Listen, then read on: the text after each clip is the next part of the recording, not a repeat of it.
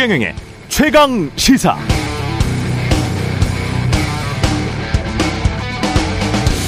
네, 어제 한국 경제신문 단독 보도 미국 웨스팅하우스의 CEO가 폴란드 현지 언론과의 인터뷰에서 지식 재산권을 침해한 한국 원전 폴란드에 지어질 일은 없을 것이라 말했다는 보도를 했습니다.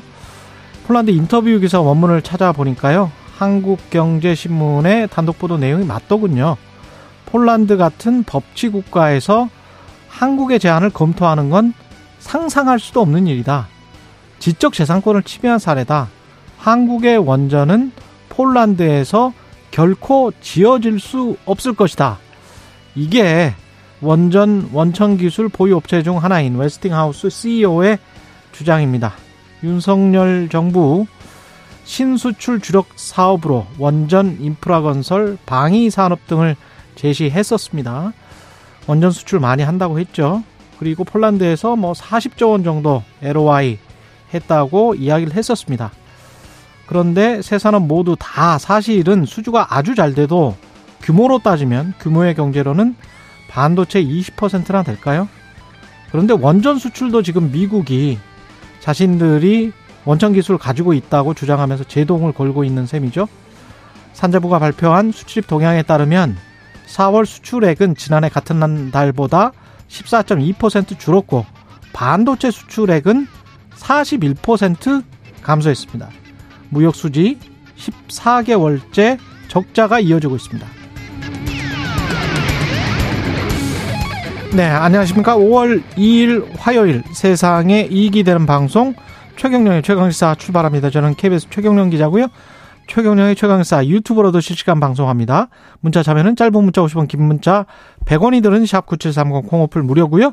KBS 일라디오 채널 정치, 경제, 사회문화 등 다양한 명품 콘텐츠 어, 구비돼 있죠. 구독과 좋아요, 댓글 많이 부탁드리겠습니다. 오늘 최강시사 돈봉투 의혹 여진이 계속되는 상황입니다. 민주당 상황을 이현우 의원에게 좀 들어보겠습니다.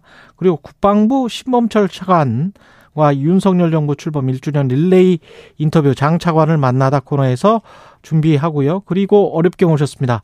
김동연 경기도지사가 3부를 다 차지하고 있습니다.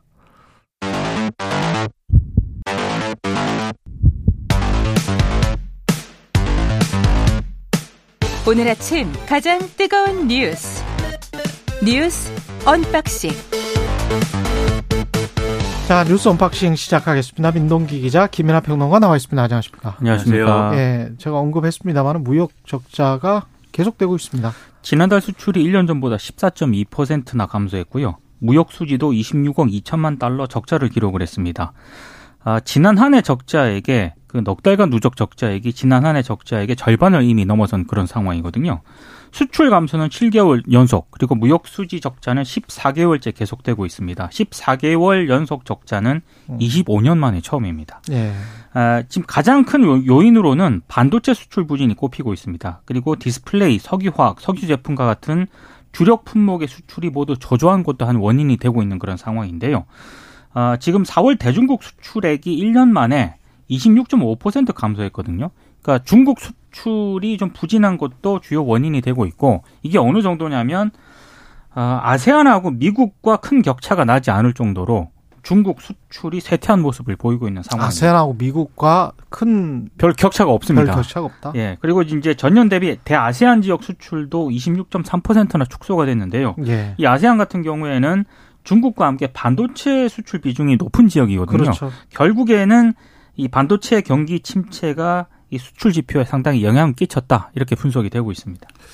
이게 뭐 반도체 이 수출 비중이라는 것은 뭐 어, 나중에 뭐 시장 상황이 좋아지면은 뭐 좋아질 가능성도 있겠죠. 근데 문제는 미중 갈등이라든가 이런 외부적 요인 때문에 그렇죠. 우리가 쏠려가는 게 그렇죠. 있는 것이고 음. 그리고 이게 결국은 미국 시장 의존도가 커지고 있는 국면이 있는 거고 그런데 또 특히 우리는 주력 산업이 반도체인데 반도체와 관련해서 미국이 지금 안 열어주는 거지 않습니까? 이걸 음. 우리가 원하는 만큼. 그렇죠. 그렇기 때문에 첫째로 미국 시장을 미국 시장에서 우리 반도체나 이런 뭐 역할을 더 잘할 수 있는 어떤 거리들을 만들어낼 수 있는 미국을 통해서 그런 것들을 뭐 더 잘 뚫어야 될 것이고 그 다음에 중국 시장 중국 이 무역 적자가 커지는 것에 어떤 리스크 관리나 이런 걸 위해서 노력해야 될 여러 가지 정책적 노력이 필요한 것이고 마지막으로 이제 이게 뭔가 다변화하고 그러니까 이 지역적으로도 다변화하고 품목별로도 다변화하는 노력이 장기적으로 필요한 그런 상황이기 때문에 종합적인 이런 대책이 필요한 것이다라는 점을 보여주는 것 같습니다. 예.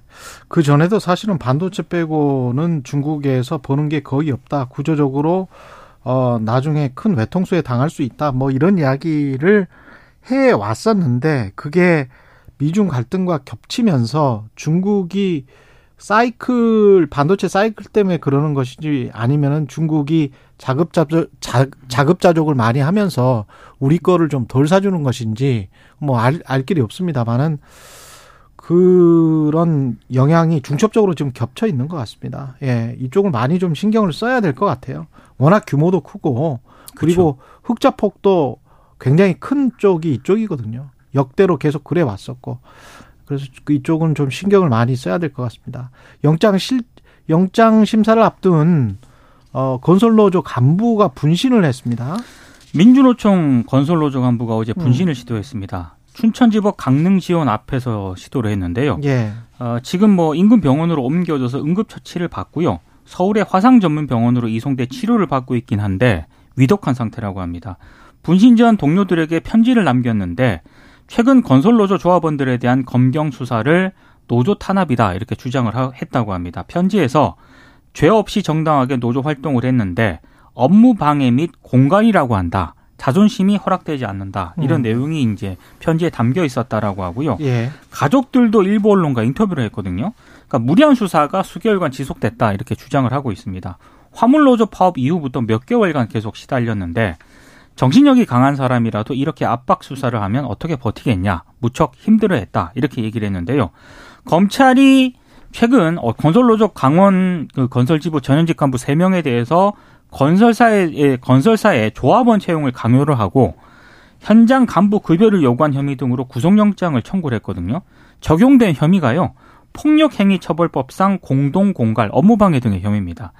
근데 어제 이제 춘천지법 강릉 지원은 이 간부 3명에 대한 구속영장을 기각을 했습니다. 증거인멸 도주 우려가 없고 구속의 필요성, 상당성을 인정할 수 없다. 이렇게 기각 이유를 설명을 했고요. 민주노총이 성명을 내고 부당한 노조 탄압이 끝내 이 상황을 만들었다고 규탄을 했습니다.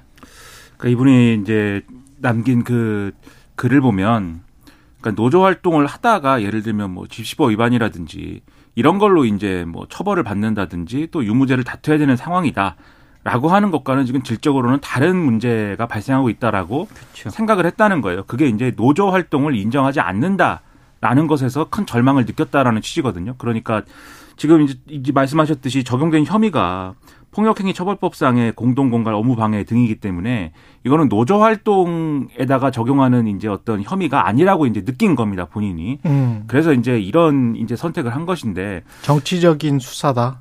뭐 그렇기도 하거니와 노조 활동의 일환으로서 해온 것인데 그렇지 않다고 하니까 아, 이 점에서 이제 여러모로 절망감을 느꼈다라고 볼 수가 있겠는데 근데 이런 부분이 분명히 있습니다. 이게 그동안에 이제 언론 보도나 그런 걸 보면 정말로 예를 들면 조폭이 조폭이라고 불리는 그런 사람들이 노조라고 주장을 하면서 협박을 한 사례가 사례도 있거든요. 그런데 지금 정부가 접근하는 방식은 그런 아주 예외적인 그러한 사례를 처벌하겠다라는 게 아니라 건설 노조 그리고 이 건설 현장의 이 어떤 특성 때문에 건설 노조가 가지는 어떤 특성들 계속해서 고용이 유지되는 것이 아니고 여러 가지 현장 옮겨 다니면서 그 현장의 공사 끝나면은 고용이 단절되고 이런 상황들 때문에 노조 활동을 하기 위해서 다른 어떤 생산직 노조와는 다른 방식으로 지금 활동하고 있는 거기다가 지금 이제 폭력이라든가 뭐 공갈이라든가 이런 거를 지금 적용하고 있는 거거든요. 그렇죠. 그러면 이런 부분에 대해서 그런 게 정말 안 된다고 하면은 그러면 이 건설 노조, 건설 노동자들은 어떤 방식으로 노조 활동을 해야 되는 것인지 그리고 그런 것들에 대해서는 지금의 어떤 법으로 판단해야 되는 것인지 이런 것들에 대해서라도 좀 가르쳐 주고 뭐 이렇게 할 필요가 있을 것 같은데 그렇지도 않고 지금 하여오고 있는 노조 활동을 다 공갈, 폭력 뭐 이렇게 해버리면 과연 노조 활동이 보장이 되겠는가? 그리고 이분들이 할 수 있는 일이 있겠는가 그렇게 하면 이 현장에서 그런 의문이 생기기 때문에 이런 일이 발생하는 것은 상당히 어쨌든 비극 아니겠습니까? 이런 일이 발생하지 않도록 어, 정부도 노력을 좀 했으면 하는 바람이 들었습니다. 좀 상징적인 것 같아요. 왜냐하면 70년대 이제 전태일 분신이 있었는데 전태일 열사 불신이 불신 분신이 있었는데 그때 정치적인 상황은 분명히 권위주의 그렇죠. 독재라고 할 수 있잖아요. 근데 지금 같은 어 자유민주주의 사회에서 어떤 한 사람이 어떤 한 노동자가 억울하다라고 강하게 느낀 거잖아요. 자기 몸에 휘발유를 뿌리고 분신을 할 정도면 근데 이렇게 비교를 해 보시면 우리가 제가 문득 드는 영상 그 머리에 들어오는 영상이 재벌이 휠, 휠체어 타고 왔다 갔다 하는 것 같은 유전무죄 그리고 권력이 어 가리키는 방향으로 검사들이 계속 쫓아가면서 한 사람들 몇 사람들을 압박해서 뭔가 어 권력에서 설정한 정치적 아젠다에 따라서 어 수사를 하는 듯한 그리고 성과를 내려고 하는 듯한 그게 사회적으로 그 중요성 있지 않습니까? 그렇죠. 그 중요성에 따라서 좀 그리고 죄의 어떤 경중에 따라서 정말 매겨지고 있는 건지 그렇게 수사를 하고 있는 건지 그 비중대로 지금 검찰이 움직이는 건지 검사들이 가슴에 손을 얹고 한번 생각을 해보셨으면 좋을 것 같습니다. 우리나라에서 화이트 칼라 주가 범죄, 주가 조작 범죄랄지 이런 것들 지금 CFD 문제도 있고 네. 그랬었잖아요. 그렇죠. 그런 거 제대로 지금 조사합니까? 뭐 수사한다라고는 하지만 그래서 그 수사 받는 사람이 야 나는 내가 지은 어 죄는 그 정도는 아닌 것 같은데 너무 억울해라고 하면서 어떤 이런 불상사가 벌어지는 일이 있습니까? 왜 꼭 노동자들만 이런 일이 벌어질까요? 한국노총 정부 보조금 사업은 탈락했는데 예. 26억 규모거든요. 어, 어느 정도 예상이 됐습니다. 이 정부는 해마다 노사 상생 협력 증진 명목으로 노동단체하고 비영리 법인을 선정해서 국고 보조금을 지원을 해왔었는데 에, 그동안 이제 그 정부가 이렇게 노조 회계 미제출과 관련된 이런 그 노조라든가 이런 단체에게는 어, 지원 선정에서 배제하겠다라는 방침을 계속 밝혀왔거든요. 근데 한국노총은 정부의 회계 자료 관련 내지 제출 요구는 자주성을 침해하는 반헌법적 행위라면서 자료 제출을 거부를 했습니다. 그래서 아마 지원 사업에 배제가 될 것이다라는 전망이 나왔는데, 이제 이 내용을 보도한 한겨레 신문의 보도 한겨레도 지적을 한 내용이지만 지원 사업 선정 중단을 하게 되면은요, 이 한국노총과 같은 연맹 본부가 타격을 입는 게 아니고요, 지역의 취약 노동자 권리 보호에 피해를 좀 미칠 수 있다는 점입니다. 한국노총이 지난해 사업 대가로 받은 보조금 26억 가운데 한 15억 가까이를 전국 19개 지역 노동교육 상담소 운영했었거든요. 뭐 하는 곳이냐면 법률 상담이나 구조 사업을 주로 하는 예. 그런 곳인데 어, 이곳에 지난해에만 2만 5천여 명의 노동자가 전국의 지역 상담소를 이용을 해왔습니다. 근데 이제 앞으로 이제 이걸 이용 못하게 될 가능성이 높다는 그런 얘기고요. 그리고 이 보조금 중단으로 상담 업무를 하는 상담소 직원 한 30명도 고용 불안에 놓이게 된 그런 상황입니다. 그러니까 여러모로 지적을 많이 했습니다만 지금 뭐 내지를 제출하지 않았다 이거는 이제 조합비 관련된 회계인 것이고 지금 얘기하는 거는 국고보조금 그렇죠. 어, 관련돼서 계속해서 이제 국고보조금 지원 사업 받은 거는 계속해서 보고를 하고 그 보고된 내용에 따라서 이제 심의를 하고 다시 이제 보조금 지급을 하고 이런 과정으로 이루어졌다라고 수차례 어쨌든 한국노총도 그렇고 얘기를 했죠. 근데 그럼에도 불구하고 어쨌든 이 내지를 뭐 이 제출하지 않았다라는 이걸 빌미로 해서 이 국고보조금 지원 사업에서 탈락시킨 것 같은 그런 모양새가 돼버렸기 때문에 이거 뭐 불공정하다 이게 뭐 부당하다 이런 목소리가 나올 수밖에 없는 거고요 한국노총 입장에서는. 더군다나 고용노동부 장관이 한국노총 출신인데 사무처장 출신입니다. 사무처장이 회계 관리하는 거 아닙니까? 그 그런 역할도 하는 거거든요. 다 알면서 왜 이렇게 하는지 잘 모르겠으나 어쨌든 뭐 국고보조금을 주지 않겠다고 하면은 뭐 주지 않는 것도 방법이죠. 그러면 지금 한국노총이 해왔던 이 사업 어, 이 지역 노동 교육 상담소 같은 경우는 어쨌든 한국노총이 자기 조직 뭐 이 조직을 건사하기 위해서 하는 사업이 아니지 않습니까? 예. 노동자들이 어떤 법률 서비스 제공하고 뭐 이런 것이기 때문에 이런 걸 그럼 국가가 강화해라. 그러면 이런 이런 거 한국노총이 못하게 하려면 그럼 뭐 이 어디 노동청에서 하든지 어디서 하든지 뭐 해야 되는 거지.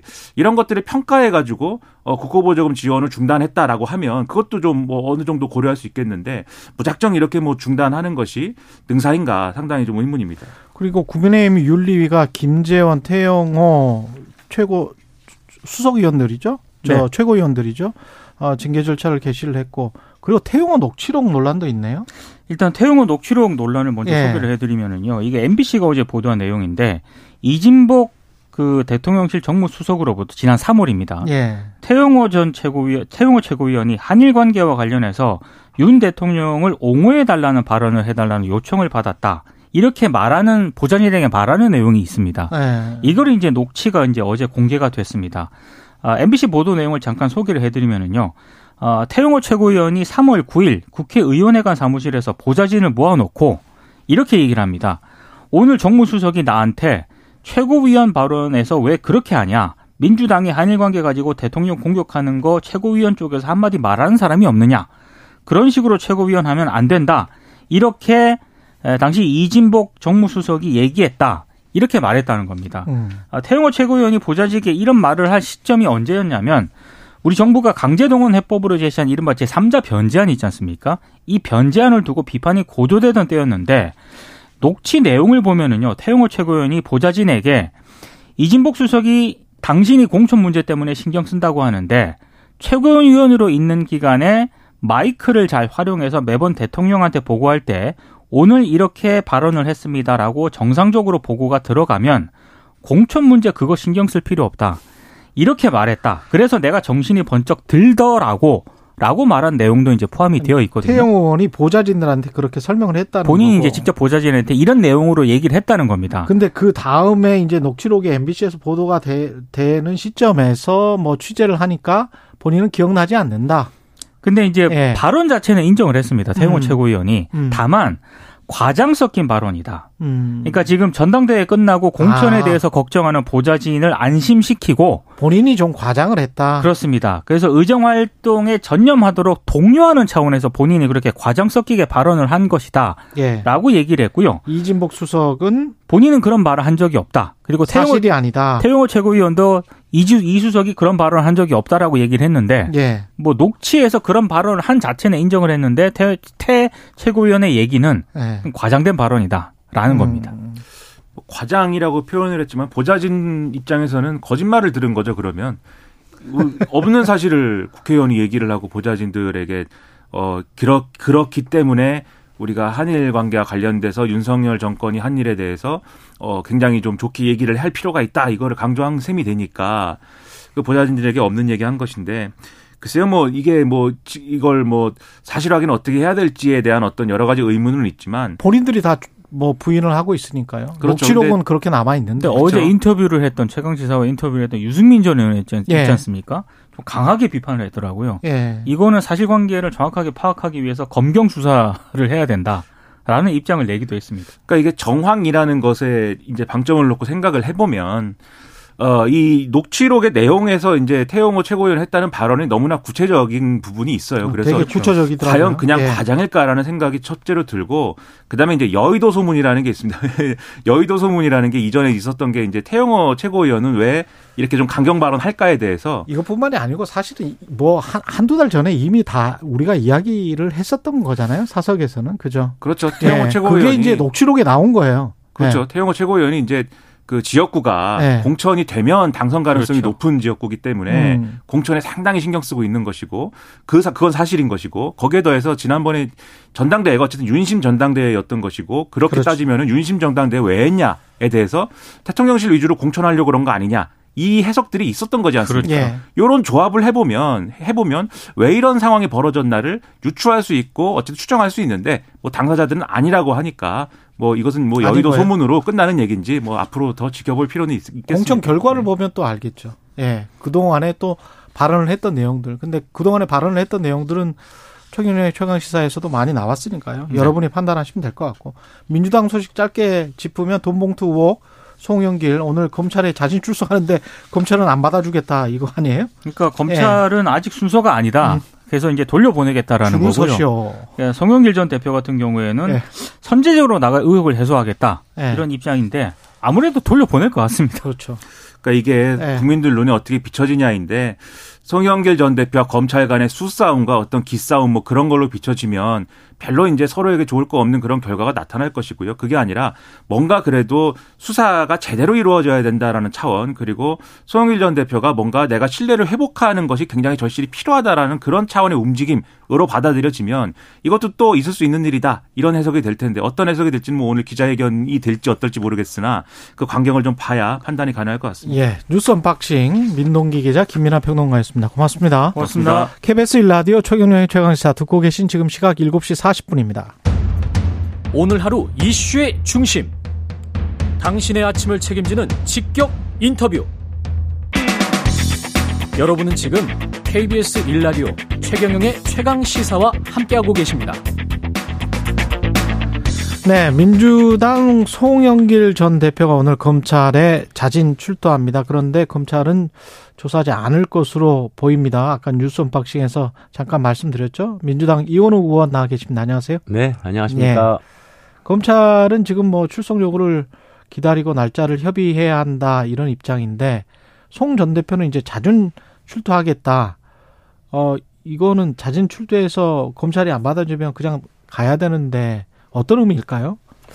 그러게요. 네. 그 책임지겠다라고 하는 자세, 뭐 음. 이런 거는 보여지는데 예, 실효성은 없어 보이고 약간 좀 어리둥절하게 느껴지지 않을까 음. 예, 국민들께서 생각할 때는 아니 부르지도 않았는데 왜가 예, 검찰이 다그 어, 수사할 수 있는 조건이 되면은 그때 부를 텐데 음, 뭐 이렇게 생각하지 않을까 싶습니다. 본인이 좀 조급한가요? 본인의 본인 입장에서는 본인의 결백을 빨리 입증하고 싶다, 뭐 이런 생각일까요? 아 그런 생각이야 뭐 충분히 있을 수 있겠죠. 예. 이게 지금 뭐 송영길 전 대표든 민주당 차원이든 이 돈봉투 의혹은 단기간에 잠재워질 수는 없을 것 같습니다. 민주당이 스스로 뭔가를 해서 어떻게 보십니까?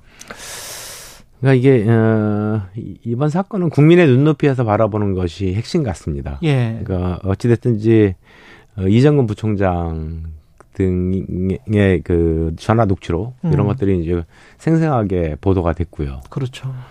어 그거 자체를 조작이라고 할 수 있겠는가? 음. 뭐라고 하는 거에 대해서는 국민들이 어 저 의혹이 확실하게 있네라고 생각하고 있- 있지 않겠습니까? 예. 그러니까 물론 어뭐 말을 하다 보면은 뭐 이런 이제 이게 조금 더 오버할 수도 있고 뭐 이런 거이긴 하지만 음. 그래서 이제 이 실제 수사가 얼만큼 진행될 것인가라고 하는 거에 대해서 어 시- 이제 이제 예, 규칙을 좀 주목을 해봐야 될 문제이고요. 예. 근데 그런 문제하고는 전혀 상관없이 당은 그 국민들이 생각할 때, 어, 저건 의, 문제가 있네라고 음. 생각할 때 그거에 대해서 어, 정치적, 도덕적 해, 해, 해답을 국민들께 드려야 되는 거죠. 그러니까 그게 어떤 모습이어야 되고 구체적으로 뭐 어- 어떻게 해야 되는 거예요? 저는 뭐, 어, 당 지도부가 결단을 빨리 해야 된다라고 보여집니다. 결단? 예. 예. 그러니까 이거는 뭐, 어찌됐든 최소한의 조사 뭐 이런 것들을 통해 가지고 음. 어떤 뭐, 어, TF를 뿌리든 아니면 지도부가 직접 나서든 할 것 없이, 어, 그 책임이라고 하는 게 어, 법률적인 책임이 하나가 있고요. 예. 도덕적인 책임이 있고, 음. 그리고 정치적 책임이라고 하는 게 있는 거거든요. 예. 법률적 책임이야 당연히 그 수사를 통해 가지고 그리고 재판 결과를 받아봐야 최종적으로 나오는 거고요. 아주 오랜 시간이 걸리죠. 음. 근데 어당그 정치권이라고 하는 게 야 이거 법률적 책- 책임만 가지고는 안 되겠다. 우리 스스로의 자정 능력을 좀 갖자라고 해서 정치적 책임이나 도의적 책임에 대해서 굉장히 강조 어 되어왔고 그거를 신속하게 처리하려고 노력을 해왔죠. 그래서 예. 민주당의 당원 80조가 들어온 이유도 음. 기소가 되- 기소됐다고 해가지고 무죄 유죄가 되는 건 아니거든요. 그렇죠. 근데도 불구하고 당원 80조에는 기소가 되면은 사무총장은 어 당무 정지. 네, 당무를 정지시키고 윤리위원회 해부해야 된다. 예. 뭐 이런 이런 식의 이제 내용이 들어온 것도 할 수 있다. 예 음. 그런 내용이 들어온 것도 아 정치적 책임을 우리가 빨리빨리 예, 질 수 있도록 하자. 음. 라고 하는 것이 당원상에 들어와 있는 내용입니다. 그만큼 정치적 책임이나 도덕적 책임에 대해서 어, 정치권이 아주 심각하게 바라보고 있는 거죠. 근데 이거 이 문제를 이 문제에 대해서 그러니까 송영길 동, 어, 전남대 돈봉투 사건에 대해서 아 만약 법률적으로 우리는 그 한번 기다려 볼게 라고 하는 태도를 취한다면 당 지도부가 그 문제에 대해서는 어, 어, 실기하고 있는 문제라고 보여집니다. 진상조사 기구를 구성하면 그게 또 한참 시간이 걸릴 거고 그리고 난 다음에 어떤 조사 결과가 나오면 거기에 관한 또 국민의힘의 비판이랄지 저게 다냐 뭐 꼬리 자르기다 뭐 제대로 조사를 한 거냐 그 결과가 뻔할 것 같은데 진상조사 기구를 꾸리는 게 어떤 시, 실효가 있습니까? 아니요. 진- 제가 예. 이제 그 진상조사 기구를 꾸리자라고 음. 말씀드린 건 아니고요. 예. 당 지도부의 판단이라는 거예요. 아, 당 지도부의 판단이다. 그렇죠. 지금 무엇을 어, 하든 최고, 예, 예, 최고 최고위원회가 예. 그냥 결정을 내리면 되는 겁니다. 이거 그래 이, 주- 이 사안을 어느 정도로 볼 것인가. 음. 이 문제에 대해서 우리는 범- 어, 도덕적이고 정치적인 책임을 어느 정도 중대 사안으로 보고 이 사안을 처리할 것인가라고 하는 것을 논의하고 결정하면 된다라고 하는 거죠. 음. 일단 그 논의와 결정에 무슨 비대위나 이런 것도 들어가 있습니까? 아, 의원님 이 생각에? 비대위는 뭐 아직까지는 아직까지는 예, 예, 전혀 고려, 전혀- 고려할 수 있는 상황은 아닙니다. 전혀 고려할 수 있는 상황이 아닙니까? 네. 그 한간에 이제 이야기가 여의도 정가에서는 8월 30일 기점 이야기를 굉장히 많이 하더라고요. 전당대회 1, 1년 그 1년이 되면 비대위 체제냐 또 다른 전당대회냐 뭐 이런 것들이 결정이 되기 때문에 어 그 비대위를 꾸리려고 해도 8월 30일이 넘어가야 된다. 그것은 서로 간에 어, 친명이든 비명이든 다 비슷한 생각을 가지고 있는 것 같다.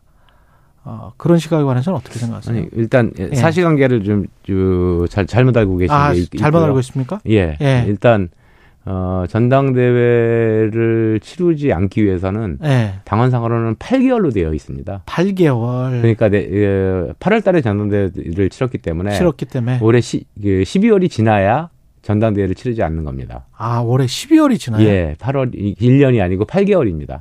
8개월이면 지난해 아니 지난해 지- 8월이었잖아요. 그러니까요. 지난해 8월이면 거기에서 임, 팔- 임기가 2년.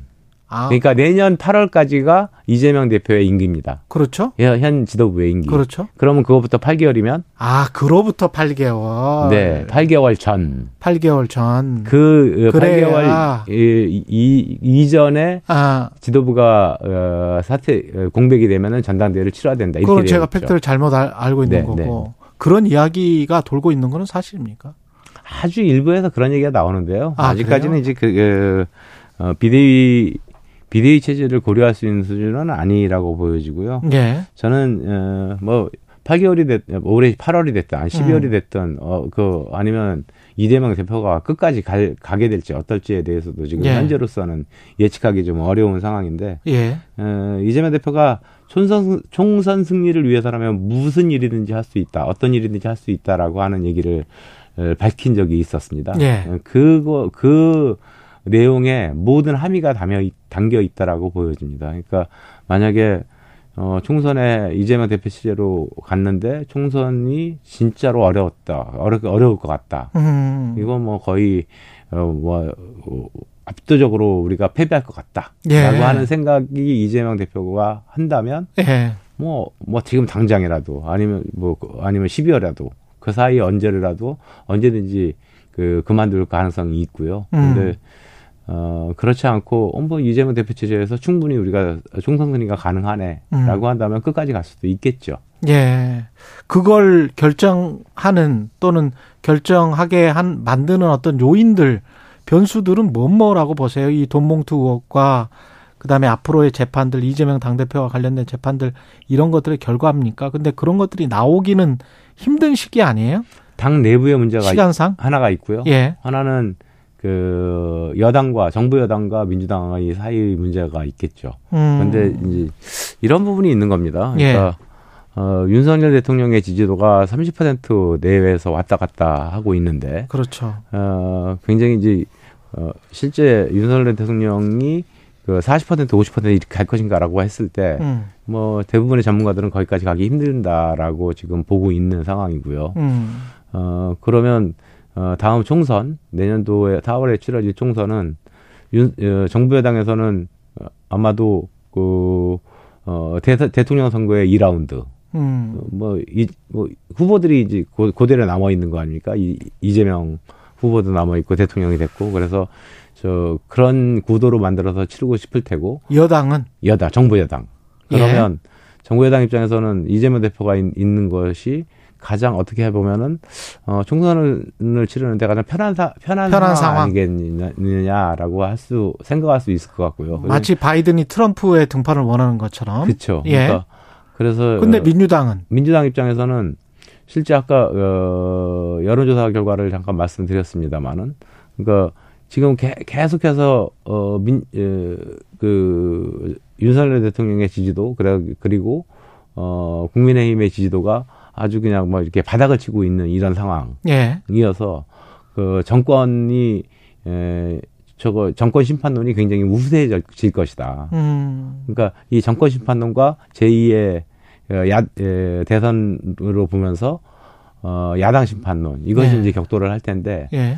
저는 음, 개인적으로는 하여튼 정권 심판론이 훨씬 더 우세할 거다. 1년 차도 아니고 2년 차이기 때문에. 예. 특히나 외, 각, 각종 외교 참사라든가 예. 뭐 국내 내치의 문제에서도 음. 갈등을 조자, 조장하는 그러한 통치 스타일이라든가 이런 것들을 봤을 때 아마도 대통령의 지지도가 어 갑자기 근데 정권 심판론만 믿고 민주당이 혁신을 안 하기에는 또 국민들의 보는 시선도 분명히 있단 말이죠. 물론요. 예. 그래서 어, 반, 그러니까 한편에서는 국민들이 야, 민주당은 윤석열 대통령이 저렇게도 못하고 있는데 음. 그 반사이익조차 못 누리고 있는 거 아니야? 라고 하는 어 비판적 지점이 있단 말입니다. 그 부정 부, 그, 그 국정에 부정적인 사람들이 60% 안팎인데 네. 그러면 단순 계산해도 민주당이 50%는 늘 나와 줘야 되는 거거든요. 최소한 40%는 넘어줘 네. 넘어줘야 되는 음. 거죠. 근데 이제 30% 내에서 또 그렇죠. 민주당 또 왔다 갔다 하고 있는 것. 이것은 그렇기 때문에 이제 반사 이익을 그 또못 느끼 못 누리고 있다라고 음. 하는 비판들이 있는 건데 예. 그것 그 지점은 어떻게 하면은 민주당 스스로가 신뢰를 회복할 것인가라고 예. 하는 것. 그러니까 아마도 이런 부분이 있는 것 같습니다. 대통령 선거, 지방선거, 연이은 선거에서 되게 큰 선거에서 참패했음에도 불구하고 예. 민주당 스스로가 어 선거에 대한 백서조차도 평가도 하지 못한 음. 백서도 만들지 못하고 평가도 하지 못한 모습. 거기에 어, 민주당에 대한 신뢰를 회복하지 못하는 음. 어, 일들이 내재되어 있는 거 아닌가라고 생각이 듭니다. 뭐 이야기하다가 1분 반밖에 안 남았네요. 지금 상황이 박강원 의원 선출됐습니다. 원내 대표로 이게 뭐 어떤 이재명 대표 체제에 어떤 변화를 줄까요? 아, 당, 당연히요. 그러니까 음. 이번 선거 어, 원내 대표 선거는 어, 지도부 개편의 마침표라고 하는 말씀을 제가 수차례 걸쳐서 드린 적이 있었는데요. 실제로 어, 친명계 일색의 지도부는 안 되겠다라고 하는 것은 이재명 대표도 스스로가 인식을 했고 그래서 이제 송갑석 그 최고위원을 비명계로 앉히고 뭐 이런 네. 일들이 있었는데 어 이번 원내대표 선거는 크게 보면은 진영 싸움이었습니다. 친명계와 비명계의. 근데 음. 압도적으로 아마 1, 차에 끝날 정도로 압도적으로 어, 비명계라고 어, 분류되는 박강원 음. 의원이 원내대표가 된 것. 이것은 지도 취지에 아주 커다란 변화를 예고하고 있고요. 압도적으로 숫자는 예. 알고 계세요? 숫자는 아, 그건 뭐 발표를 안 했기 때문에 알 아, 수는 없어요. 1차에 끝났다라고 하는 것 자체가 압도적이다. 압도적이다. 예. 예. 과반 이상을 얻었으니까. 민주당이 아. 이제 뭐 당대표와 원내대표의 투터 체제에서 그로 유지가 되고 있는데 아. 그 새가 좌우의 날개가 균형을 잡혔 민주당 내 좌우의 네. 날개가 균형을 균형을 균형을 잡았다. 네, 예. 이렇게 보여집니다. 여기까지 듣겠습니다. 민주당 이원욱 의원이었습니다. 고맙습니다.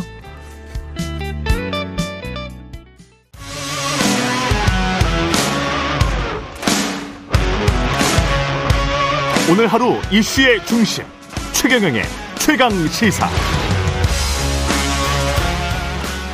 네, 앞서 제가 언급한 국정운영 부정평가 관련 여론조사 뭐 굉장히 많이 있습니다. 한국갤럽 어, 대통령실도 본다고 하니까요. 한국갤럽으로 말씀드릴게요. 자체 조사로 지난 25일부터 27일 실시한 4월 4주차 여론조사 결과에 따르면 윤석열 대통령의 직무 수행 평가는 잘하고 있다 30%, 잘못하고 있다 63%를 기록했습니다. 자세한 사항은 중앙선거 여론조사 심의 홈페이지 참조하시면 되고요.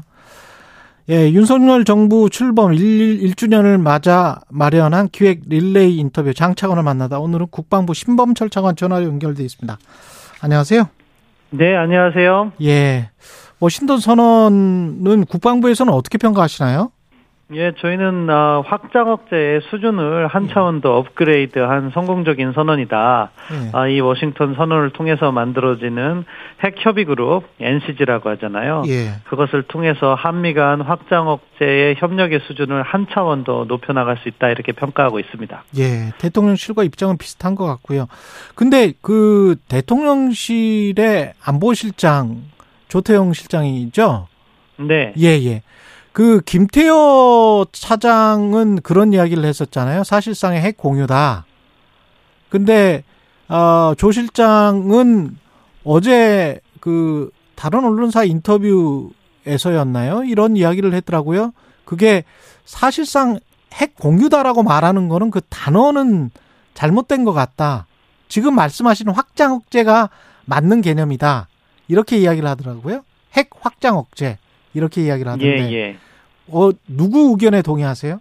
아, 그러니까 예. 지금 김태호 그 차장께서 설명한 정확한 내용은요. 예. 아마 사실상 핵공유와 같은 느낌일 것이다. 이런 식으로 핵공유라는 이야기를 하신 건 아니에요. 예. 다만 그 질문을 어, 미국의 백악관에 있는 캐건 선임보좌관이 봐줬을 때 예. 핵공유라는 단어는 아니라는 이야기를 한 것이고 그렇기 예. 때문에 그거를 조태영 안보실장님께서 어, 명확하게 정리를 하신 것 같습니다. 그러니까 미국이 그러네요. 생각하는 핵공유는 나토식으로 어, 현, 전술핵이 현지에 배치됐을 경우를 이야기하는 건데 한국에는 전술핵이 없잖아요. 예. 그러다 보니까 그 핵공유란 단어에 공감하지 않은 것이고 전반적인 내용은 우리가 확장 억제를 강화하는 내용에서 어. 이런 NCG를 만든 거죠. 예. 그러면 핵 공유라는 단어는 쓸 필요가 없었던 거네요. 처음부터. 그러니까 이 핵공유라는 게 이제 미국에서는 나토식 핵 공유를 이야기한 건데 예. 우리는 그 전술핵이 없더라도 그 용어를 사용할 수 있지 않느냐 학계에서 논의됐던 거고 음. 그래서 그런 것을 설명하는 과정에서 나온 이야기인 것 같습니다. 예. 그럼 그래서 야당 쪽에서는 이게 과대 포장한 거 아니냐, 과대 선전하는 거 아니냐, 뭐 이렇게 주장을 하고 있거든요. 뭐 확장 억제의 협력 수준이 한 차원 더 발전했다 이렇게 음. 생각합니다. 예. 확장 억제 수준이 한, 한 차원 더 발전 발전했다. 이번에 만들기로 한 게 이제 NCG인데 네. 그핵 협의 그룹인데 이게 이제 어, 어떤 식으로 그러면 그 발전을 한 걸까요? 기존 어, 것과 차이가 좀 있습니까? 예, 그러니까 이 NCG를 통해서 구체적인 핵 운용과 운용과 관련된 협의를 해 나가는 거죠. 어, 그런 내용으로서 뭐 앞으로 이제 NCG라는 그룹 어, 그릇이 만들어졌기 때문에 내용물을 채우는 것이 이제 국방부의 역할이라고 생각하고요. 예. 그래서 뭐 분기별 차관복급으로 해서 정리를 하면서 그 내용을 군 통수권자에게도 직보하도록 하는 시스템으로 저희가 한미가 합의를 했기 때문에 음. 어, 정상의 관여 그리고 고위 층의 관여가 조금 더 긴밀해질 것이고요. 음. 어, 이것이 뭐 나토는 다자 협력으로 구성됐기 때문에 사실 한 국가의 발언권이라는 것이 제한돼 있지만 이것은 양자 협의이기 때문에 어, 이 핵 전략자산 운용이라든가 공동 기획, 공동 연습과 같은 분야에서 한미가 보다 구체적인 내용을 긴밀하게 협의할 수 있는 메커니즘이다 이렇게 설명드릴 수 있겠습니다. 그 NCG의 C라는 단어가 컨설터티브지 않습니까?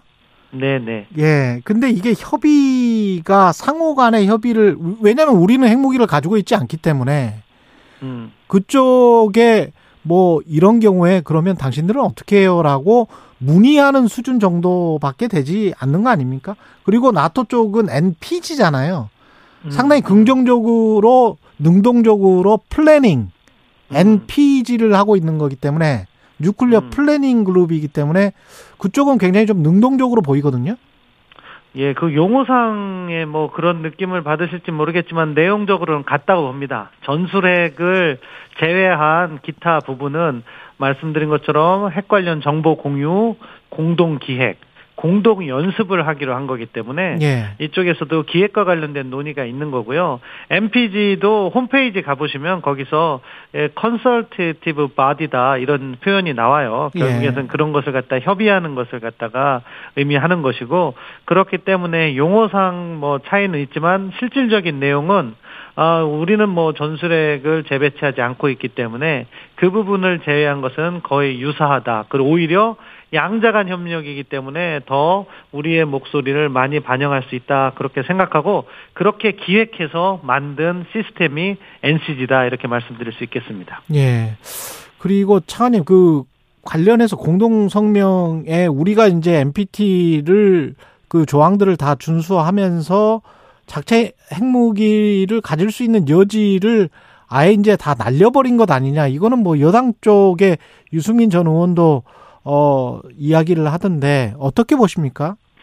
뭐 우리가 핵을 보유해야 된다 예. 그렇게 주장하시는 분들이 그런 비판을 하시는 것은 예. 뭐 그들 나름의 이유는 있다고 생각해요. 그렇지만 대한민국은 NPT 체제 가입 이후에 예. 조약 가입 이후에 한 번도 자체 핵을 국가 정책으로 선택한 바- 적이 없습니다. 그렇기 때문에 우리가 이번에 무슨 핵 주권을 포기한 것이 아니냐 하는 것은 음. 말이 되지 않는다고 생각하고요. 반대로 북한 비핵화 협상을 주장하거나 핵 보유를 주장하지 않으신 분들이 갑자기 이번에 우리가 NPT 의무를 준수한다는 걸 가지고 비판하시는 것은 논리적으로 일관되지 않는다고 생각해요. 예. 대한민국은 국제 사회와 함께 북한 비핵화를 추구하고 있기 때문에 음. 자체 핵 개발의 권리를 우리 스스로 결정을 해서 지금 하지 않는 것이고 그래서 NPT를 준수하는 것이고 만약에 우리가 지금 핵 개발 자체 핵무장을 하겠다면 NPT를 탈퇴해야 되는데 예. 이 경우에 수반될 수 있는 국제사회로부터의 경제 제재라든가 예. 우리가 어 발전용 원자로를 돌리기 위한 그런 핵원료도 외국에서 수입하는데 그것도 중단될 수도 있어요. 예. 그러한 경제적 리스크를 갖다가 우리가 감당하지 않고 비핵화를 추진하고 있는 것이 대한민국의 기본 정책이고 그러한 정책의 연장선상에서 확장 억제라는 걸 선택했고 그것을 갖다가 협력하기 위한 최고 수준의 협의체가 NCG다. 따라서 저는 기존의 우리의 어, 비핵화 정책을 이어가면서 할 수 있는 최선의 방안을 선택했다 이렇게 보고 있습니다.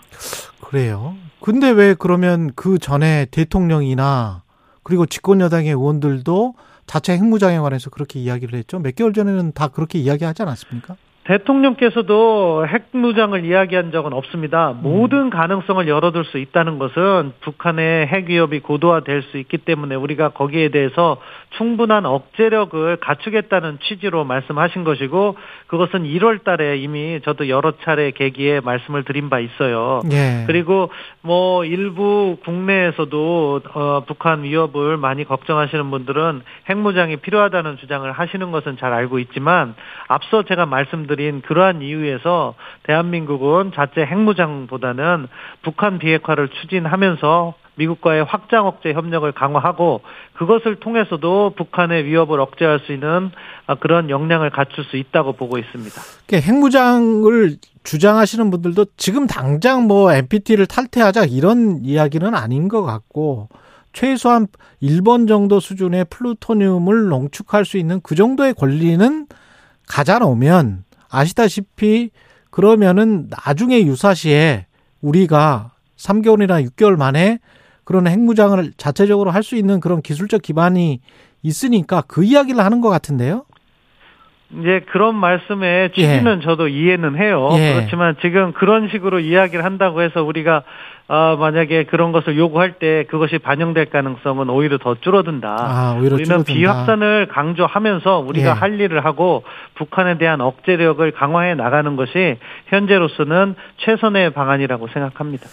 근데 그 창관님 그 말씀을 들으면서 저 청취자들의 문자 두 개 정도를 소개해 드리겠습니다. 강신관님은 그래서 우리의 이익 성과는 무엇일까요? 최유한님은 이전과 비교해서 뭐가 나아진 건가요?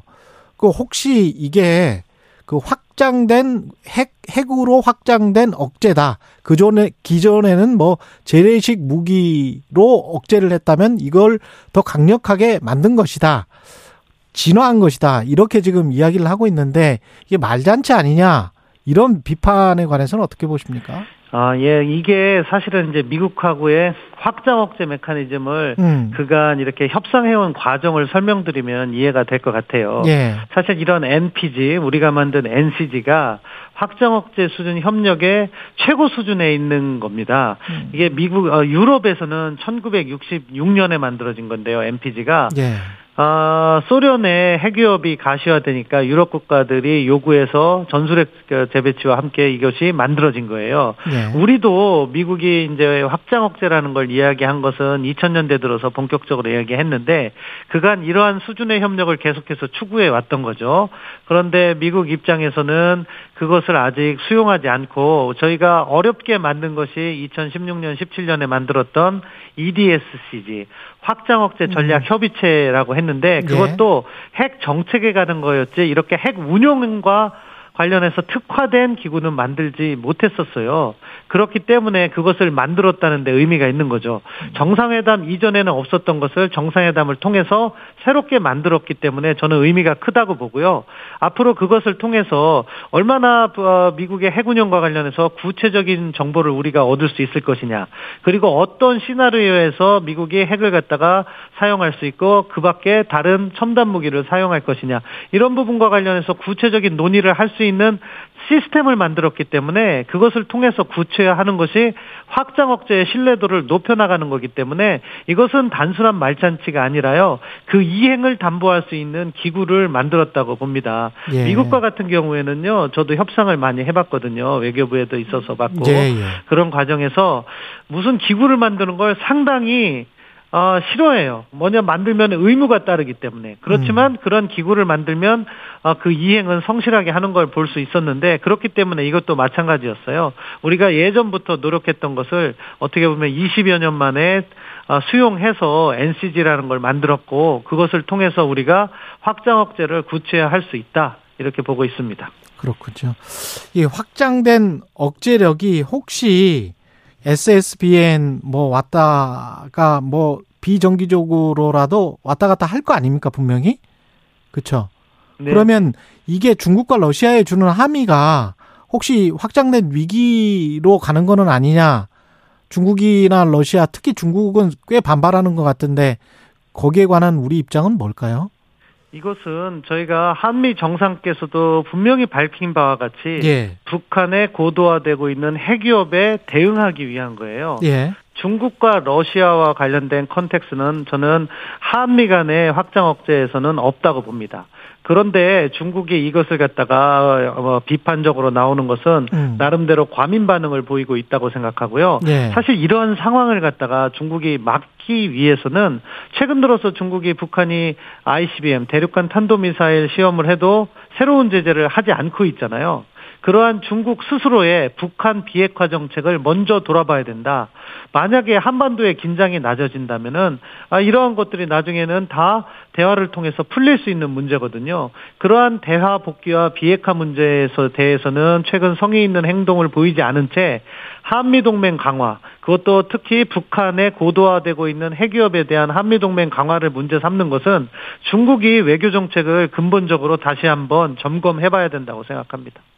북한이 뭐 맹비난을 퍼붓고 있는 거는 뭐 늘 그렇다고 하지만 실제 어떤 도발의 위험이나 뭐 이런 것들이 감지가 됩니까? 뭐 위축이 됩니까? 아니면 어떻게 보세요?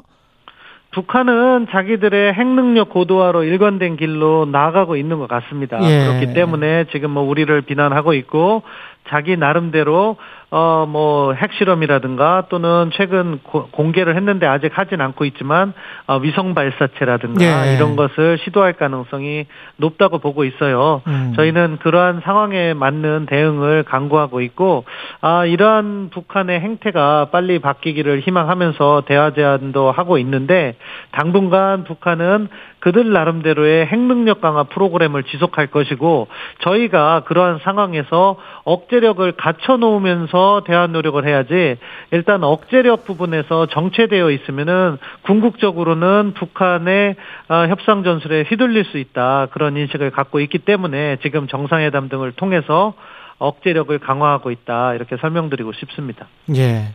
우크라이나 무기 지원과 관련해서는 여러 가지 뭐 억측일 수도 있고 어 이런 보도까지 나오고 있었거든요. 이미 갔다 독일 폴란드 쪽으로 155mm 포탄이 어떻게 보세요? 뭐 저희가 입장이 그런 어, 아. 보도에 대한 사실 여부를 예. 확인드리긴 제한되고요. 예. 아무튼 현재 우리 군은 어, 155mm 탄약을 포함해서 필수 예. 탄약을 충분히 보유하고 있습니다. 그래요. 대통령께서 말씀하신 것은 우크라이나에서 만일 민간인에 대한 대규모 공격이나 도저히 묵과할 수 없는 대량 학살 등이 발생한다면 국제사회와의 협력하에서 정쟁 종식과 평화 회복에 기여할 수 있는 다양한 지원책을 검토해 나간다는 아, 우리의 원론을 말씀하신 거예요. 따라서 저희가 그러한 부분은 계속해서 면밀하게 관찰하면서 신중하게 정책을 전개해 나가도록 하겠습니다. 충분히 보유하고 있다라고 말씀을 하셨는데 50만 발이 진짜 갔다면 우리가 한 해 생산할 수 있는 총량이 뭐, 뭐 평시에는 한 10만 발 정도밖에 안 된다 이런 이야기를 전문가로부터 들었는데 그건 맞는가요? 뭐 여러 가지 저희가 어 뭐 탄약 문제를 포함해서 예. 어, 안정적으로 운영을 하고 있습니다. 그 정도까지만 제가 말씀을 드릴게요. 아, 네. 더 이상 말씀하시기는 곤란한 사안인 것 같습니다.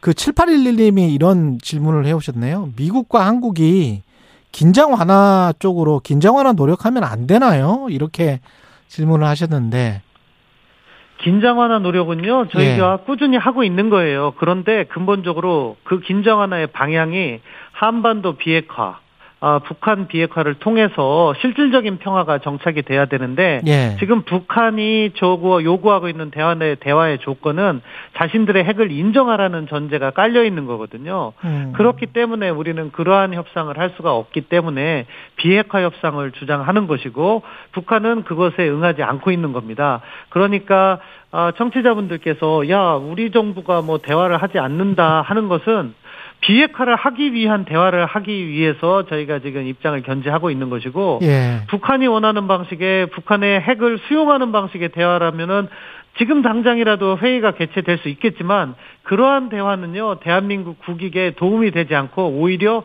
더 큰 위협을 나중에 가져올 수 있다. 따라서 지금 일련의 억제력을 강화하는 우리의 노력이요 결국 북한 비핵화를 통한 어, 영구적인 평화 정착을 위한 대화 노력의 일환이다. 이렇게 인식해 주셨으면 합니다. 네, 마지막으로 한미 정상회담 후속 조치 관련해서는 어떤 준비를 하고 계시는지 궁금하네요. 뭐 국방 차원에서는 이제 NCJ를 또 준비해야 될 것이고요. 예. 한미 간의 다양한 협력 그리고 동맹 강화. 올해가 동맹 70주년이잖아요. 그렇죠. 그렇기 때문에 그것과 관련된 다양한 이벤트들이 있는데 그것도 하나하나 이행하면서 음, 한미 동맹이 한층 더 강화됐다는 점을 실감나게 보여드리고자 합니다. 예, 알겠습니다. 지금까지 국방부 신범철 차관이었습니다. 고맙습니다, 차관님. 예, 감사합니다. 여러분은 지금 KBS 1라디오 최경영의 최강 시사와 함께하고 계십니다.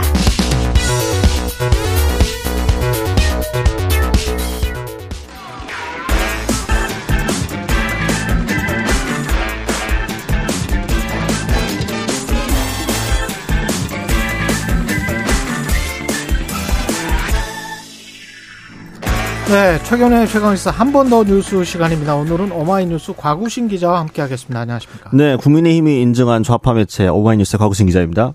아, 국민의힘이 인정했어요? 좌파 매체라고? 어, 어제 뭐 공식적인 아. 발언에서 아무튼 많은 말씀해 주셔서 되게 가문의 영광이었습니다. 앞으로도 열심히 정진하겠습니다. 앞으로 열심히 정진하시기 바랍니다. 네. 예.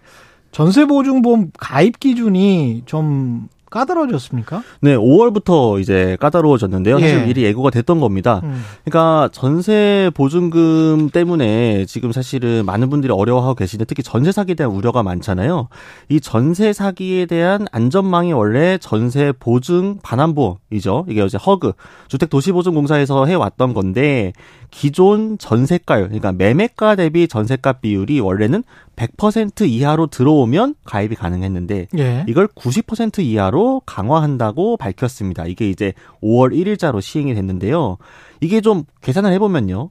보통 공시가격 적용 비율이 작년까지는 150%까지는 가능했습니다. 근데 올해 140%로 10% 줄었는데 방금 말씀드린 것처럼 전세가율 90%, 공시 가격 140%를 곱하면 음. 126%가 나오죠. 복잡한데 정리해 드리면 예. 공시지가에서 곱하기 126% 안에 전세 보증금 가격이 형성되어야 보증보험 가입이 가능합니다. 신규는 그렇고요. 갱신은 올해는 이제 한시적으로 신규는 연장수고, 예, 내년부터는 갱신도 마찬가지로 126% 안에 들어와야 됩니다. 공시 가격의 126% 안에. 네, 그렇습니다. 근데 공시가가 시세 한 70%라고 하면 혹시 그게 전세가 자기가 그 보증 그 보증금 준거 그 네. 가격에 미치지 못할 수도 있겠는데 이 정도면 네, 그렇죠. 지금 그렇죠. 사실 그러니까 이미 예. 내가 전세로 들어와 살고 있는 사람들 같은 세입자 같은 경우에는요. 예. 바뀐 기준 때문에 그것보다 더 주고 지금 살고 있는 사람들 꽤 있을 것 그렇죠. 같은데. 지금 예. 임대차 계약을 갱신해야 되는 상황에서 좀 곤란해지는 상황이 생기는 겁니다. 예. 그러니까 예를 들면요. 만약에 어한 내가 한 2억 공시가격이 2억 1천만 원인 집에 들어와서 살고 있었다고 한다면 음. 그 전까지는 3억 1,500만 원 전세가까지 보증보험 가입이 가능했습니다. 예. 그런데 만약에 공시가격이 이번에 사실 하방 압력이 심해가지고 또 떨어졌죠. 네 이게 지난 금요일에 공동주택 공시가격 그 공개가 됐건 2023년도 꽤 예. 내렸거든요. 많이 예. 내려갔습니다. 예. 그래서 감가 상가까지 뭐 반영이 돼가지고 예. 근데 그래서 천만 원이 내렸다 가정하면 그 다음부터는 2억 5천2백만 원까지만 가입이 가능해진 겁니다. 아. 그러니까 한 뭐 몇 달 사이에 전세 보증금 상한 6,300만 원이 폭락하게 된 거죠. 만약에 내가 꽉 채워 가지고 전세 보증금 3억 원에 살고 있었다고 하면은 갱신할 때 내가 이 보증보험을 아예 포기를 하든가 아니면 보증보험에 맞춰 가지고 전세가를 내려야만 하는 상황이 되는 거죠. 세입자들은 약간 더 불안해질 것 같은데요. 이렇게 되면. 네, 그러니까 지금 있는 전세 지금 세입자로 살고 있는 분들 같은 경우에는 음, 전세 보증금 상한이 이제 내려가다 보니까 임대인과 협의를 할 때 결정을 해야겠죠. 그렇죠. 보증보험을 포기하든가 어, 아니면- 보증보험을 들지 않든가. 네, 보증보험을 들지 않든가 아니면 네. 보증보험 한도에 맞춰 가지고 전세가를 낮추는데 그럼 네. 보증금만 낮춰 주느냐? 그건 아니겠죠. 임대인 대신에 그럼 그만큼 월세로 전환하겠죠. 보증금 낮추는 만큼. 그리고 저도 오랫동안 뭐 전세를 왔다 갔다 한 사람이라서 우리나라 이 좀 문화가 집주인들이 이상한 생각을 하고 있는 것 같아요. 전세 보증금은 원래 채무예요. 그렇죠. 예. 그리고 채권자는 세입자거든요. 그래서 2년 후면은 그 사람한테 마땅히 돌려줘야 됩니다.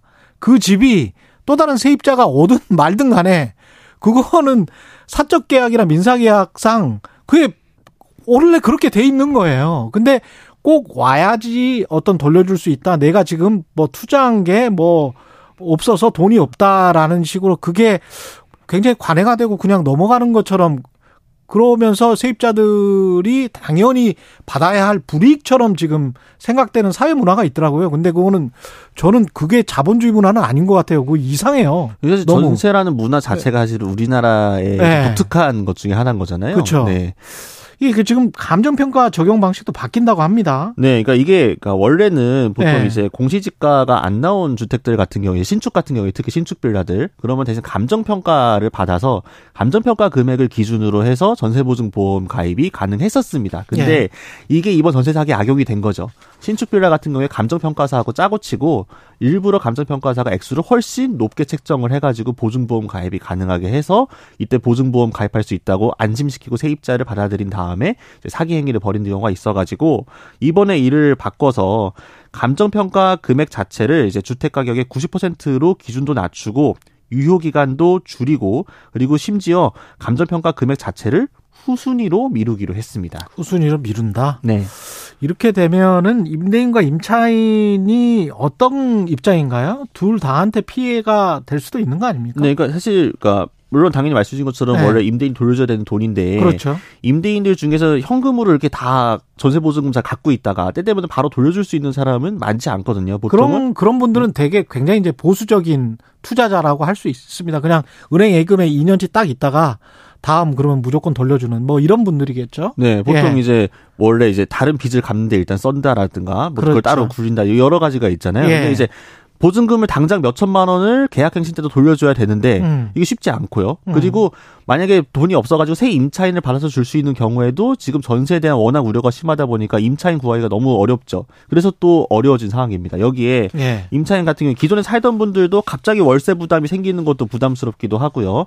특히 심, 새로 만약에 전세를 구하는 분들이라고 하게 되면은 지금 이 공시지가도 낮아졌고 보증보험 비 가입 기준도 낮아지면서 구하기가 어려졌습니다. 음. 빌라 같은 경우에는요 서울에 보증보험이 가입 가능한 물건 자체가 거의 사라진 상황이에요. 예. 네, 그러다 보니까 불안함을 떠안고 가입을 하든가 뭔가를 포기해야 되든가 이런 상황이 된 거죠. 세입자들이 갈수록 살기가 힘들어지네요. 어떻게? 저도 예. 최근에 이제 몇 주 동안 예. 이 빌라 관련해 가지고 여러 가지 알아봤거든요. 예. 구해야 될 게 있어 가지고. 아, 근데 그렇군요. 다- 이 공시지가하고 보증보험 요거 문제 때문에 음. 구할래야 구할 수가 없는 상황인 겁니다. 예. 그래서 대신에 그 공인중개사에서 아 대신에 등차권 등기에 임차권 설정해주겠다 세입자 아니면 음. 뭐 현금 보관증을 써주겠다라고 하지만 사실 또 보증보험하고 또 다른 문제이기 때문에 예. 많은 분들이 좀 걱정을 하고 있을 것 같습니다. 그리고 정광훈 사랑제일교회 목사가 광주에서 경찰 수사를 받게 된다고 합니다. 네, 이게 사실 5.18 단체들이 전 목사의 발언을 법, 이 문제다, 명백한 허위다라면서 법적 조치를 예고한 거가 이제 실행이 되는 건데요. 네. 오늘, 어, 5.18 기념 재단에서 전 목사를 경찰에 고발할 예정이라고 합니다. 그러니까 광주에서 고발을 하는 거기 때문에 당연히 광주로 와서 음. 조사를 받아야 되는 상황이 생길 수 있는데요. 일단 오늘 고발장을 접수할 방침이라고 하고 이게 5.18 왜곡 처벌법에 대한 혐의입니다. 그래서 음. 만약에 이게 혐의가 입증이 되면 5년 이하 징역, 5천만 원 이하 벌금형에 처할 수 있습니다. 뭐라고 했습니까, 정광훈 목사가? 지난달 27일이었는데요. 광주역 광장 집회에서 일단 5.18 당시 헬기 사격은 없었다 이렇게 목소리를 높였고요. 광주에 가서 네, 광주에서 광주 북구역 광장에서요. 광주 시민들은 또 폭도고 또 시민들이 오히려 국군 헬리콥터를 향해서 총을 쐈고 또 5.18에 북한군도 개입을 했다. 북한 간첩이 앞서가는 시민군을 향해 총을 쏜 거다. 군인이 쏜 게 아니다. 뭐 이런 식으로 주장을 했는데 예. 이게 또 김재원 최고위원이 또 최근에 이제 얘기했던 5.18 헌법 전문 수록에 관한 이야기도 역시 정광훈 목사가 까먹지 않고. 않고 했습니다. 이게 역사적으로 사실이 아니라고 결론이 났는데 자꾸 북한군 개입 같은 거 사실 여러 번 팩트 체크도 예. 됐고 이미 진상규명 조사위원회가 아니라고 입장을 밝힌 바 있죠. 그리고 사진도 그 조작된 사진들 그거 아직도 믿고 계시는 분들도 많은 것 뭐, 같습니다. 뭐 광수 논란은 아직도 예. 뭐 그걸 믿는 분들이 계신 것 같아요. 예. 네, 또 국과수에서도 2017년도에 헬기 사격을 인정할 수 있다라고 음. 밝힌 바 있고요. 그러니까 아무튼 뭐 정광훈 목사가 발언한 것 중에 팩트에 맞는 건 하나도 없습니다. 어쨌든 예. 이런 것들이 사실이 자꾸 악의적으로 반복되고 있으니 고발하겠다 이런 게 방침입니다. 정광훈 목사는 목회를 하셔야 되는 분이 자꾸 이렇게 정치적인 발언 또 아주 극단적인 극우적인 발언을 하면서 정치에 개입하는 게 목회 활동에 하나님의 말씀을 전하는데 도움이 될까요? 어떤 한, 뭐 사람마다 마음속에 다른 하느님이 있을 수도 있으니까요. 네. 아니, 하나님은 한 분뿐이십니다. 저도 교회 다니기 때문에 이분이 이렇게 목회 활동을 하는 거가 다른 진짜 믿는 분들은 어떻게 생각하실지 참 궁금하네요. 예, 여기까지 듣겠습니다. 네. 한번 더 뉴스 과구신 기자였습니다. 고맙습니다. 감사합니다. 예.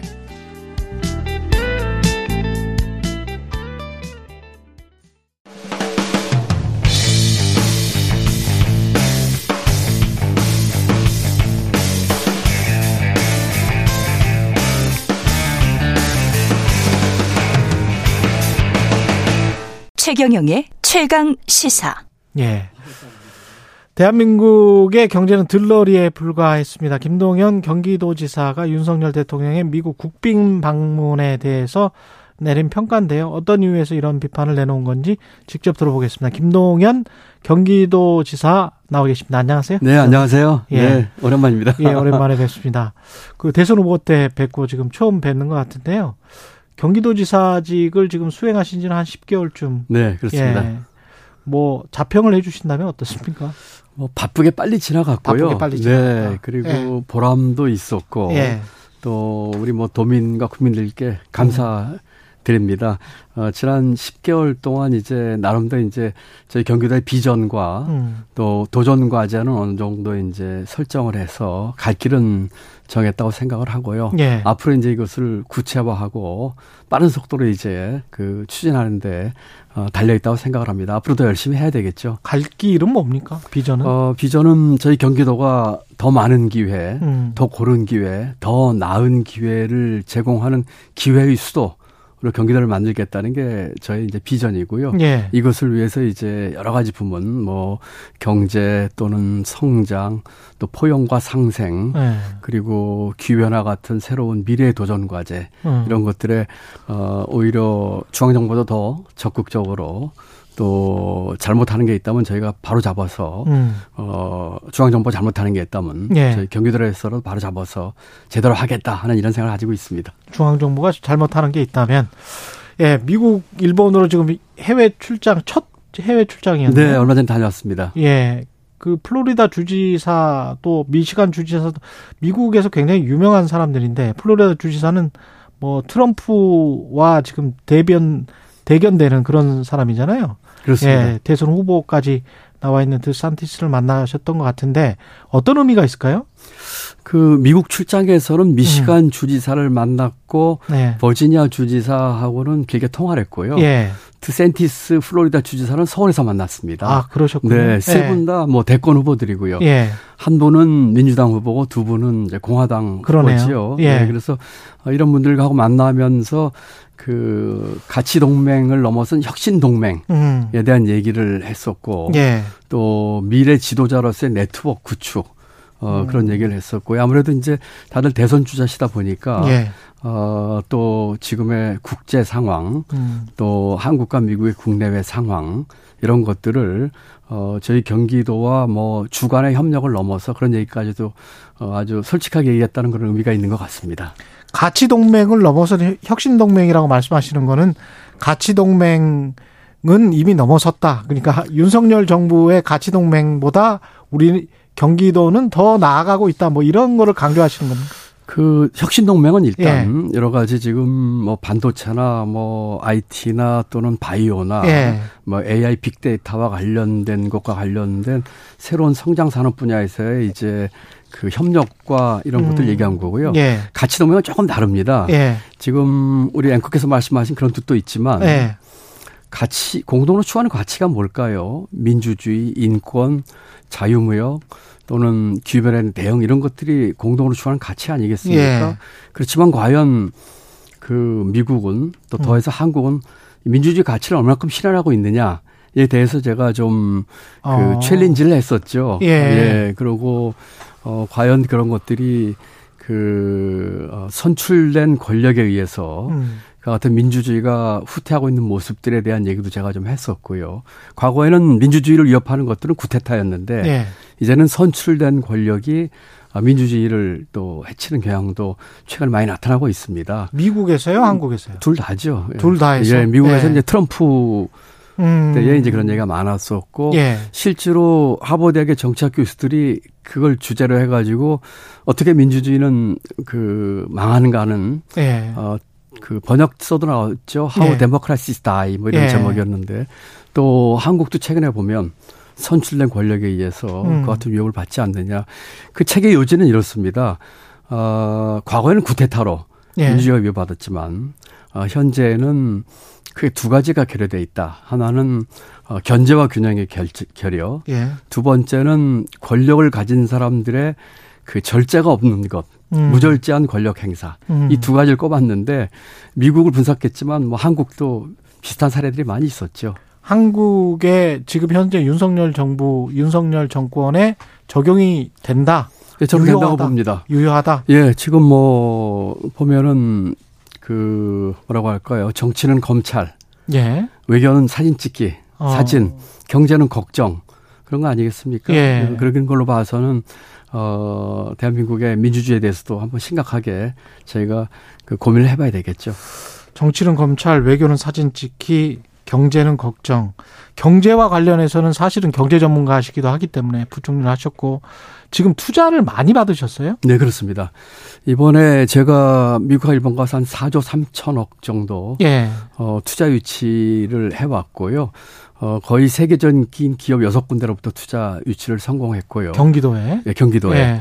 어, 그것은 뭐 역대급일 겁니다. 어. 어, 그러고 그보다 더 의미가 있었던 것은 제가 여섯 명의 CEO를 만나가지고 상당히 진솔한 얘기를 나눴어요. 예.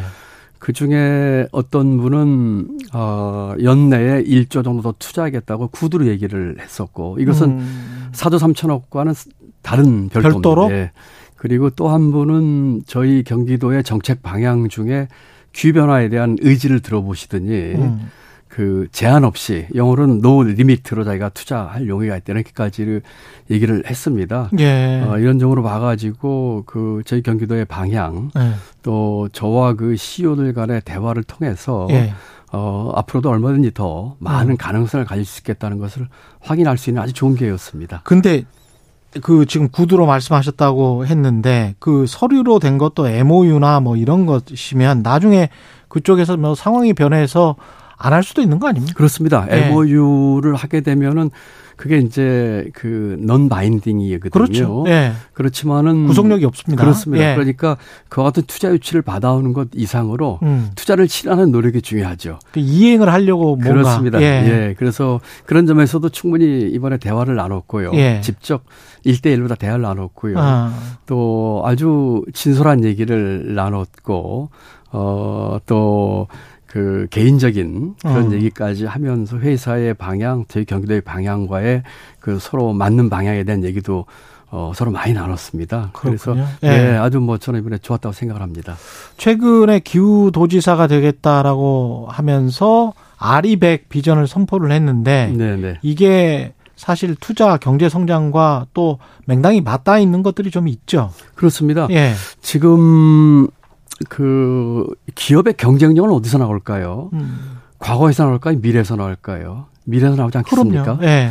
과거에 우리가 개발연대 산업 정책을 비교적 잘해 왔는데 어 지금으로 봐가지고는 우리 기업의 경쟁력은 과거가 아닌 미래에서 나와야 되지 않겠습니까? 음. 앞으로 미래의 그 생산성과 경쟁 우위는 예. 이와 같은 기후 변화의 대응과 같은 미래 도전 과제에 그 어떻게 대응하냐에 달려 있습니다. 예. 그렇기 때문에 얼핏 보면은 어 기후 변화에 대하는 것이 힘들고 고통스러운 일처럼 보이지만 음. 사실은 이 속에서 무한한 그 가능성과 잠재성이 있는 것이죠. 예. 아까 말씀드린 그 제가 투자 유치한 세계 1등 기업 중에는 어 경기도의 기후 변화에 대한 대응을 제가 소신껏 얘기를 했을 적에 아까 말씀드린 것처럼 그런 지사가 그런 방향을 가지고 있다면 음. 저희가 앞으로 투자에 있어서 어, 제한 없이 더 투자할 용의가 있다 이런 얘기까지 할 정도로 예. 이게 기업의 경쟁력입니다. 그렇죠. 그렇기 예. 때문에 제가 100조 유치 최소한 100조 유치를 하겠다고 했고 임기 내 예, 임기 내에 100조 유치를 하겠다고 그랬고 또 어, 기후 변화에 제가 기후 도지사가 되겠다고 하는 두 개는 아주 잘 맞는 조합입니다. 근데 그 백조 유치라는 그 숫자는 매력적인데 사실 그게 뭐 가능할까요? 가능합니다.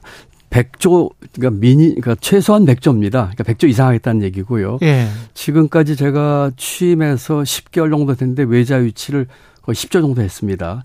원래 제 임기 중에 외자 유치 계획을 제가 20조로 잡았어요. 음. 그런데 이미 절반 가까이 한 거고요. 예. 그다음에 이제 국내 투자 같은 경우는 지금 1년에 제조업이 연간 투자가 국내 한 120 정도 이루어집니다. 예. 그중에 50조가 반도체거든요. 예. 그렇게 따지고 보면 저희가 어, 한 60조 정도는 투자 자체가 가능하다고 보고요. 음. 그 다음에 기타 제조업에서 한 1년에 연간 70조 정도 투자되는데 예. 그 중에 20조는 경기도에 유치할 수 있습니다. 그렇군요. 그렇게 놓으면 연간만 해도 벌써 어, 6, 70조를 유치할 수 있는 정도이기 때문에 어, 제가 임기 내에 확실하게 백조하겠다고 하는 거는 최소한의 금액입니다. 100조 그러면. 이거는 외자와 국내 투자 다 합해서 합쳐서. 합쳐서 말씀하시는 거죠. 그렇습니다. 특히 외국 자본 같은 경우는 한국의 어떤 부분을 많이 봅니까? 세제나 무슨 인프라나 뭘 봅니까? 첫째로는 그 한국의 잠재력이죠. 잠재력? 예를 들면은 경기도의 잠재력을 봅니다. 예. 경기도가 인구 4분의 1 이상이지만 어, 경제와 산업에 있어서는 중심입니다. 음. 특히 반도체, 어, 바이오, AI, 빅데이터, 또 자동차를 비롯한 모빌리티의 모든 핵심이 경기도에 있습니다. 어, 대한민국 생산되는 반도체 생산액의 부가가치 83%가 경기도에서 나옵니다. 예.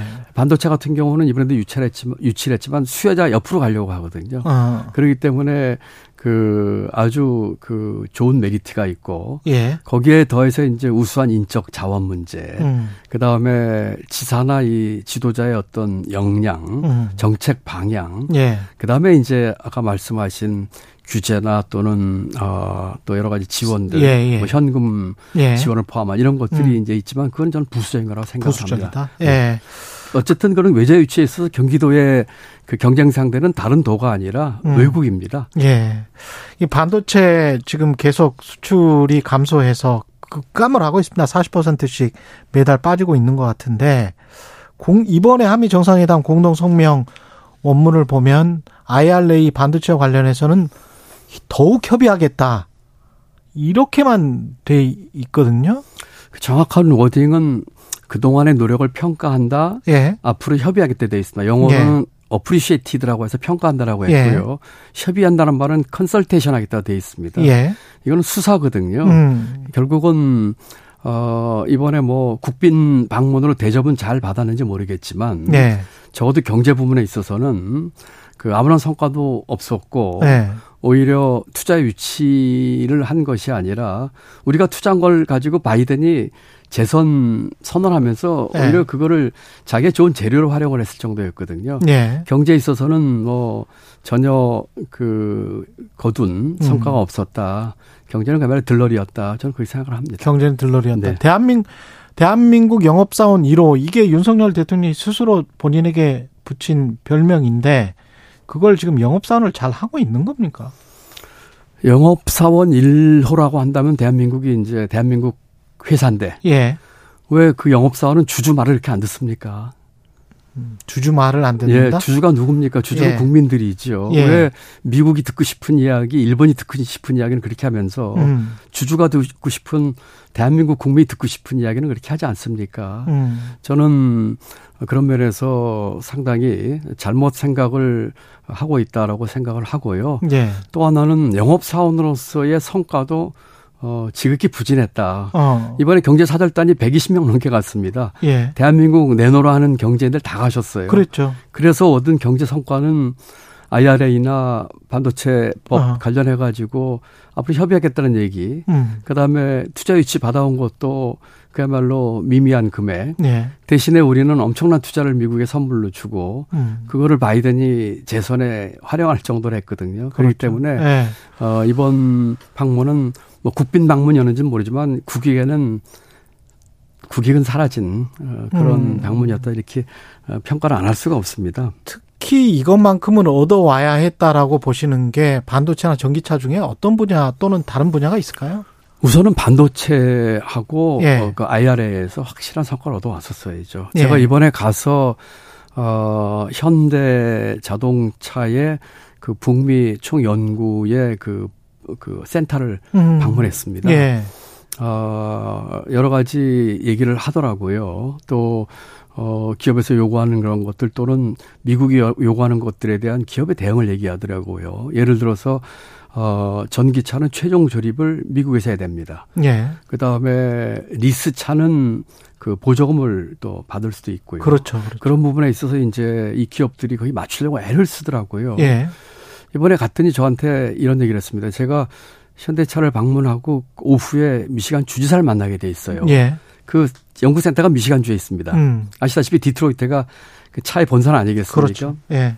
그래서 제가 주지사를 만나는데 혹시 뭐 그 제가 전할 말 없느냐 음. 그랬더니 10월 달에 5,200만 불 큰 투자를 한 그 랩이 완공이 되는데 어. 거기에 미시간 주지사가 꼭좀 와줬으면 좋겠는데 수- 쪽에서? 네, 네. 못 온다고 하더라. 그래서 어 내가 가서 얘기를 해보겠다. 아. 그 주지사를 만났습니다. 민주당 대선 후보고 아주 그레첸. 훌륭한 여자분, 예, 예. 리첼인데 예. 했는데 그래서 제가 그 얘기를 전달했더니 음. 바로 즉석에서 가겠다고 약속을 어. 주지사가 하시더라고요. 예. 자기 참, 옆에 있는 참모들에게 꼭 메모해라고까지 이렇게 하지 하더라고요. 음. 다시 말씀드리면 영업사원은 대한민국 경제 문제를 풀기 위해서 문제 해결을 해줘야죠. 기업들의 니드를 가지고 그걸 가지고 좀 정치적으로 풀어줘야 된다. 그렇습니다. 예. 그러니까 IRN이나 이 반도체법 실무적으로 얘기하기가 쉽지 않을 겁니다. 그래서 저게 우리가 어 정상 간에 그런 얘기로서 풀어주는 것들 음. 이런 것들을 함으로써 앞으로 이 대한민국 경제가 굉장히 어려운 상황이 예상이 되는데 예. 이 같은 반도체나 자동차의 수출에서 우리가 타격을 받게 되면 어 아마 복합 위기가 될 것입니다. 그런 걸 풀어주는 걸 이번 정상에 했었어야 하는 생각을 합니다. 중국 쪽에도 중국이 저렇게 뭐 반발을 하면서 혹시 나중에 비관세 장벽이나 뭐 이런 것들부터 시작해서 사주지 않다거나 또는 뭐 팔지 않는다거나 희귀광물 같은 것들 뭐 그런 식으로 나올 수 있을 것 같아가지고 좀 걱정이 되는데 어떻게 저거는 접근을 해야 될까요? 저는 그런 우려를 많이 갖고 있습니다. 예. 제가 작년에 중국 대사도 만났고요. 예. 어, 뭐, 대사와 솔직한 얘기까지 제가 말씀드릴 수는 없지만, 아. 지금 상황으로 봤을 적에 과거와 같이 뭐 사드나 이런 식으로가 아니라, 예. 보다 세련되고, 어, 정교하게 어떤 식으로 반응을 보니까 생각이 큽니다. 예를 들어서 지금 벌써 그 중국 국민들 간에 그 한국 제품 불매운동 같은 것들. 분위기가 그런 거- 안 좋죠. 예, 그런 것들이 그 순수한 민간의 운동이라기보다는 또 여러 가지 작- 작용된 걸로 볼수 있거든요. 예. 그래서 이 외교는 근본적으로 대한민국이 갖고 있는 외교의 원칙과 이 방향을 천명을 하고 그 실적을 쌓음으로써 다른 나라들 볼 적에 아 대한민국은 이런 일이 생기면 이렇게 할 거야 하는 것이 예측 가능하게 해야 음. 됩니다. 그렇다면 우리가 추구하는 가치들 뭐 민주주의나 인권이나 자유무역이나 또는 개방이나 또는 기후변화에 대한 것들에 대한 것이 우리가 추구하는 외교의 원칙이라면 예. 거기에 맞게 해야 되는 거 어, 모든 나라가 그걸 예측 가능하게 해야 되면서 균형을 잡아야 되는데 그 균형이 지난번 한일 정상회담 속에서 깨졌습니다. 예. 미래와 과거의 균형이 깨졌고요. 이번에 한미 정상회담을 통해서 어 역시 그 같은 균형을 상당히 깼다고 생각을 합니다. 그렇기 때문에 어 앞으로 이 외교 쪽에서 걱정이 많이 되고 네. 앞으로 그런 어 우리가 물론 한미 동맹을 추구를 한다고 하는 점에는 변동이 없습니다.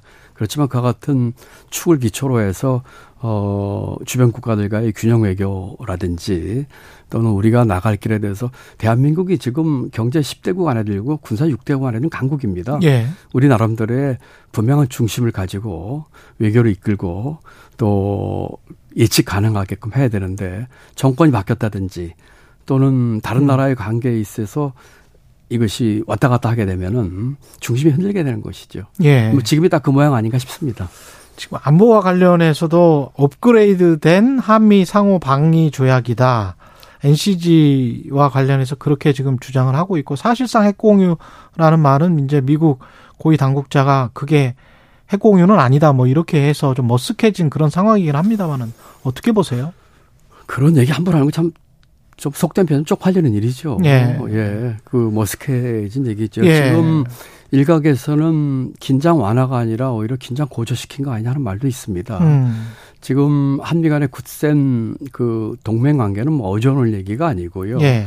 뭐 기왕에 있었던 것을 다시 한번 반복하고 뭐 서류로 만드는 그런 정도지 어, 이것이 뭐 새로운 것이라든지 또는 예컨대 핵 확산 억제도 그렇습니다. 이것은 핵 공격을 전제로 한 것입니다. 예. 우리는 그와 같은 긴장과 전쟁을 예방하는 게 목표고 우리의 대북 관계라는 데 있어서의 기본 원칙은 평화입니다. 음. 어, 그 같은 점에 있어서 상당히 어, 그 지금 자아자찬하는 것도 저는 딱히 맞는 말은 아니다 이렇게 생각합니다.